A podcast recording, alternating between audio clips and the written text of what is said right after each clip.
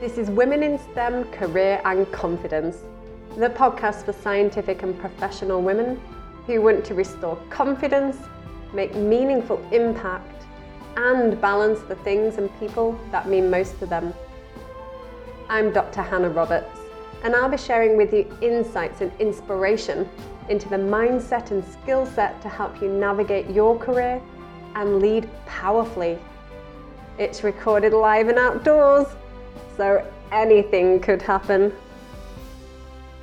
Good morning, everybody. Welcome to Women in STEM Career and Confidence. I am back. For those of you who don't know, I spent most of last week and the weekend before. Um, so, according to Elsie, five sleeps in America. So, I was in Washington, D.C. it was absolutely incredible. First of all, to actually leave the country, other than going to Wales and Scotland, I actually left the country for the first time since the pandemic. So that was pretty, pretty cool and pretty huge as well. So I could feel like the difference in the travel and the masks and the restrictions and just a totally different experience to normal. But um, I got there and I absolutely, absolutely loved the two day training facilitation. Absolutely loved it. I cannot wait to do more in person events. It was very cool.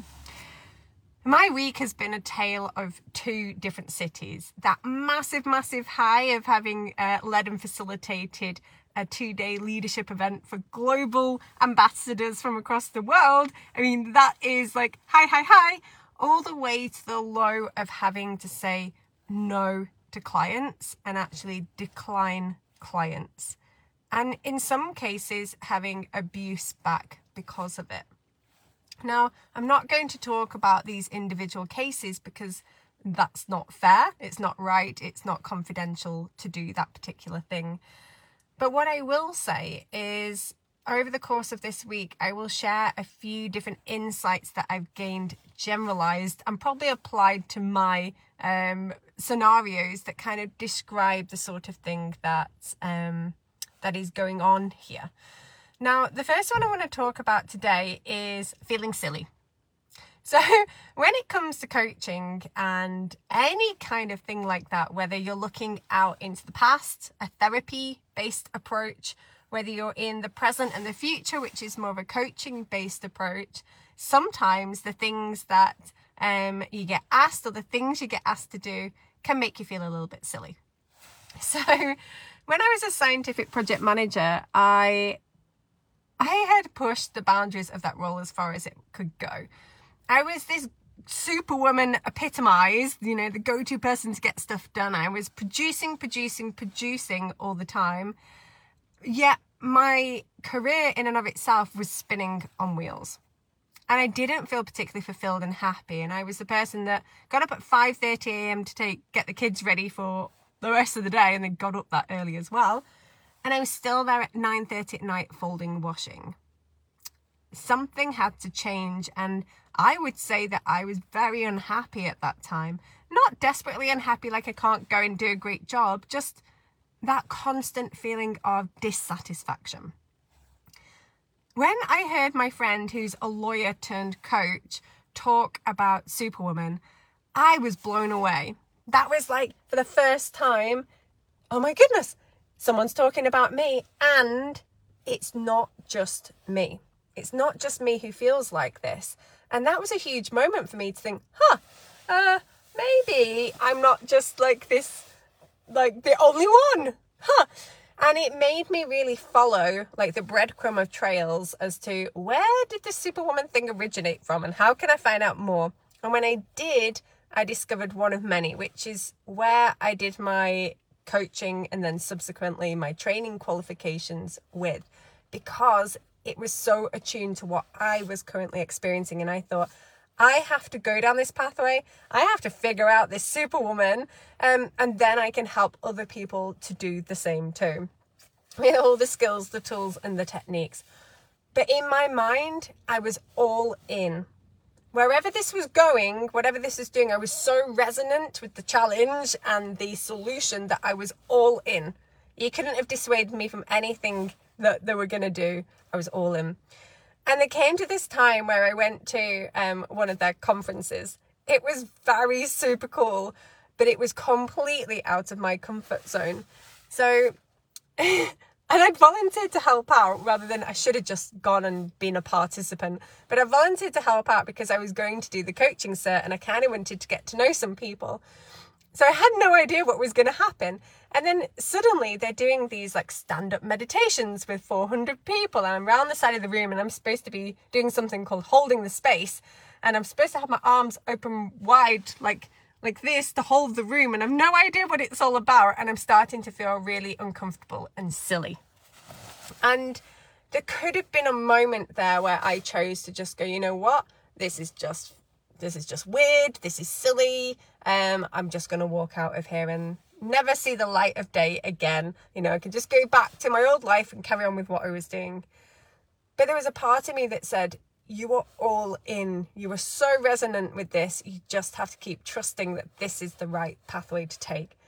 So I held that room, I held that space, and I saw and I witnessed all the people in that room make huge shifts for themselves. And me witnessing other people do this causes me so much joy and happiness. That's why I loved the in person event too the other weekend.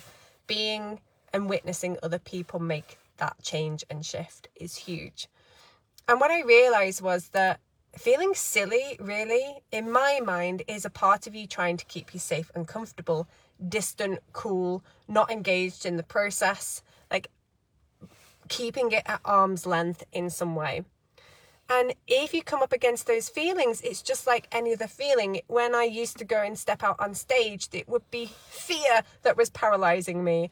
When I was stuck doing the washing at nine o'clock, half nine at night, it was anger, like suppressed anger at that moment in time. Feeling silly is part of an emotion. It's the emotion of shame or embarrassment in some way. And when we can realize that that's just there for a moment, like a cloak, an emotion is not part of us, it's never going to shift. You know, we can be very different at, in a whole day. We can go through a full range of emotions, or it can in our household. Imagine it like a cloak. For a moment, that cloak of silliness is on me, but then I'm going to move through it and I'm going to take the cloak off, and then another emotion is going to be on me. Maybe I'm going to feel some joy and happiness once I've uh, worn the cloak of embarrassment. So, first of all, I want you to know that emotions are not stuck, they're not static. We can move through them, they're on us, they're not us. So, we can actually move through them.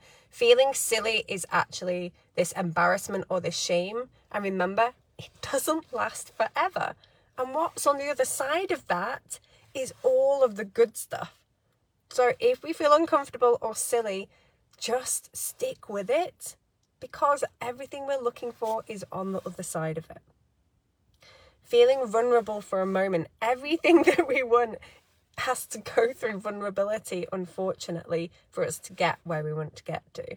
Otherwise, we're not being true, open, and honest with ourselves. We're scratching here at the like the surface level, and we're not getting through the layers.